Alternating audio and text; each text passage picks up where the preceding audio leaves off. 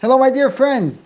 There's a story about a poritz that once came back from a far country with a very expensive material, and he wanted to sew a beautiful jacket out of this material. And he found a Jewish tailor, and he gave him the job.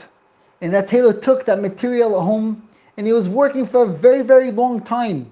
He was working on this piece of material. And finally, he came with that perfect jacket and he brought it over to the poritz. The poritz took one look at this jacket and he said, You ruined my material, my expensive material. This is what you sewed. Take it back home.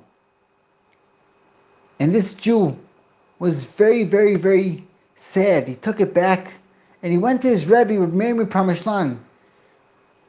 And the tzaddik Reb Meir told him, Take the jacket back to your workshop and take it apart and sew it again, and then take it back to the poritz. The Yid did the same thing, and he went back to the poritz and the poritz loved the jacket. He came back to the Rebbe and he said, Rebbe, what happened?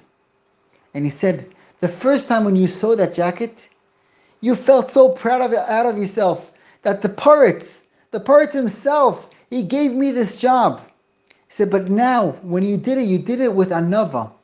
And there's a passage that says, La'anavim yiten chen. When a person does something with anava, when he's humble, then it has a certain chen.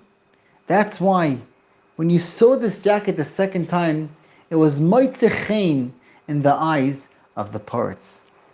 Have a great day.